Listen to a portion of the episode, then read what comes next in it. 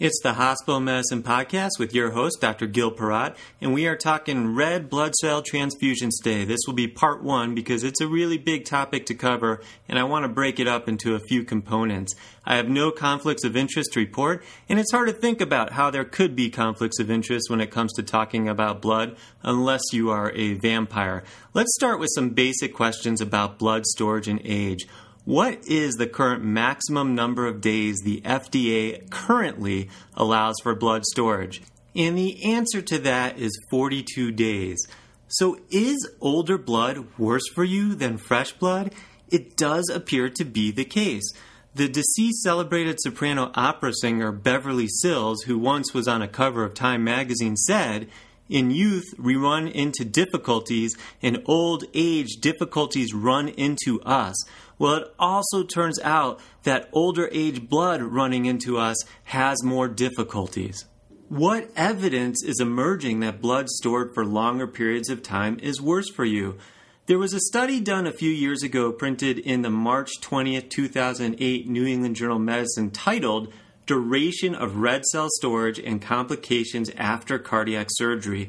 The conclusion I will quote from that study was in patients undergoing cardiac surgery, transfusion of red cells that had been stored for more than two weeks was associated with a significantly increased risk of postoperative complications as well as reduced short term and long term survival. More specifically, in the discussion section of that article, the authors explain in hospital death, prolonged intubation, renal failure, septicemia, or sepsis, multi organ failure, and a composite of serious complications were all more frequent in patients given blood stored for more than 14 days. Furthermore, survival, particularly in the first six months after surgery, was significantly reduced. Why is that? What are the age related storage defects of blood? There are several functional and structural changes we are learning about. For example, older blood is not as flexible, so it loses the ability to deform itself through the microvasculature as effectively. Before we had clinical evidence from the New England Journal of Medicine that there was problems with longer stored blood as far as it affects our patients, we have had evidence for a long time that there are biochemical changes that happen with stored blood.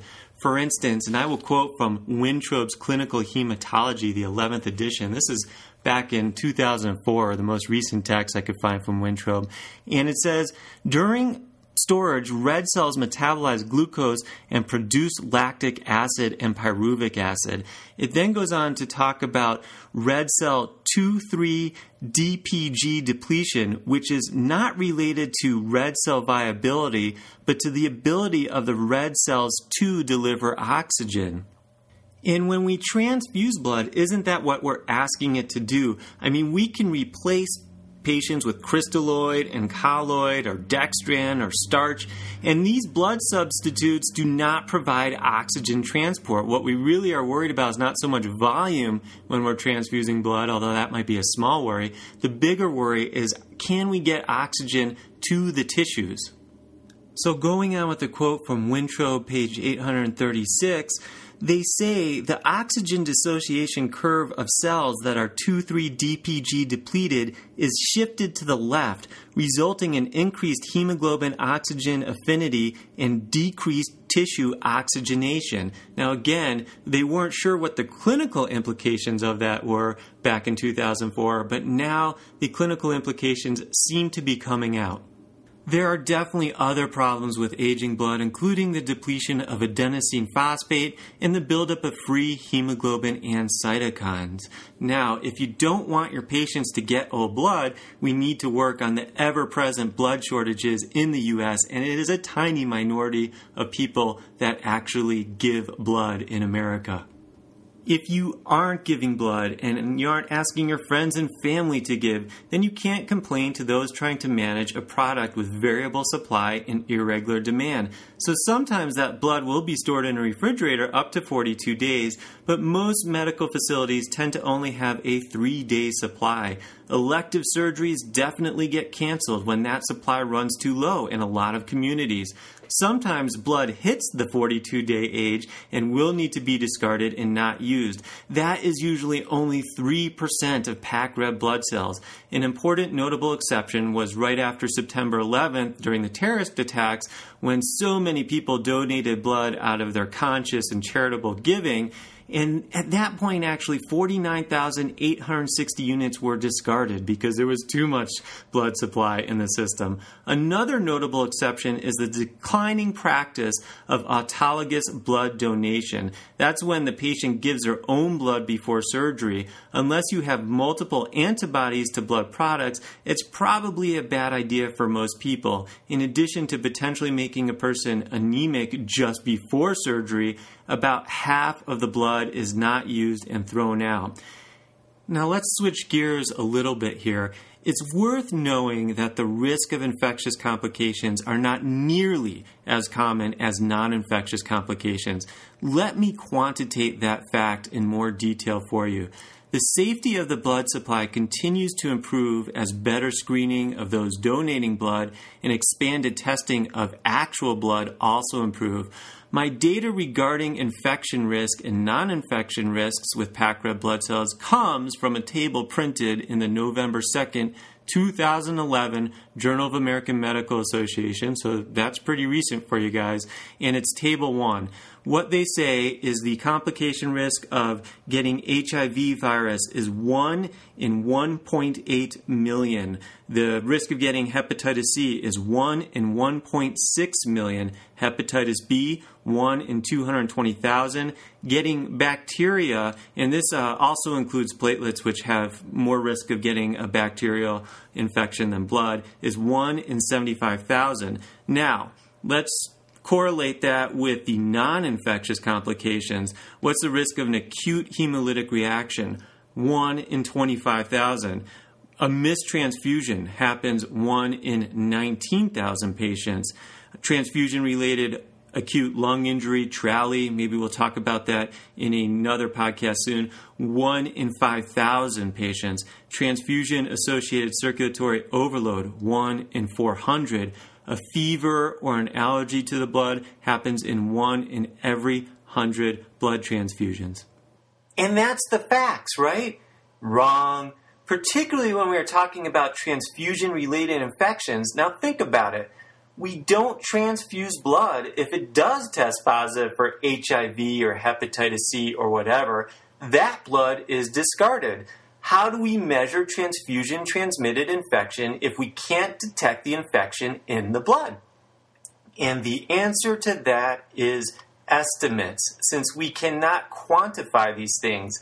Do you check all your patients for hepatitis B or C and HIV before and then after each transfusion to see if the blood was falsely tested negative? Nobody does that. For those more interested in this topic, the lead article in the New England Journal of Medicine way back on June 27th, 1996 goes into this issue in detail. It is titled The Risk of Transfusion Transmitted Viral Infections. Unlike some in my family, I do not have a very good mathematical mind, so I won't get into the details of how the estimate models are calculated since I honestly still didn't totally get it after reading the method section twice. However, there are a few selected quotes from that article to put more perspective on why this indeed needs to be a matter of estimating. And the quote is this The estimates of residual risk reported in this study represent the probability that a unit is infectious but was donated in the antibody negative window period before seroconversion. And another important quote from that article is Although new techniques of testing will bring us closer to the goal of zero risk, it is unlikely that any test or combination of tests will be 100% effective in detecting window period infections. Okay, so can you name all the diseases blood donations are screened for in the United States? And this list will continue to evolve. As of now, the infectious diseases that we screen for are human immunodeficiency virus, or HIV, both types 1 and 2, hepatitis B and C virus, human T cell lymphotropic virus types 1 and 2, also known as HTLV, West Nile virus, recently added, Chagas disease, and syphilis. Blood intended for transfusion into patients who are at increased risk for cytomegalovirus or CMV is tested for CMV antibody or undergoes leukocyte reduction since CMV resides in the white blood cells. And this, again, will be a list that continues to grow. In addition to having potentially dangerous risks, blood is a precious resource. From a purely economic standpoint, how much does a single unit of packed red blood cells cost? In that November 2nd JAMA article that I recently cited, says that the cost is about $760 for each unit that is transfused. So while some may be upset that we don't screen for human herpes virus 8 or hepatitis G or parvovirus B19 or prions and all kinds of other stuff, we must remember these tests have real costs. And also, every time you give a blood transfusion, it has real costs and real risks. And that is going to be the topic of my next podcast. When should we transfuse packed red blood cells? You've been listening to the Hospital Medicine Podcast with your host, Dr. Gil Parat. Hope this was helpful for you. If it was, please go to iTunes and give me a review and rating. And I hope you do have a good rest of your day.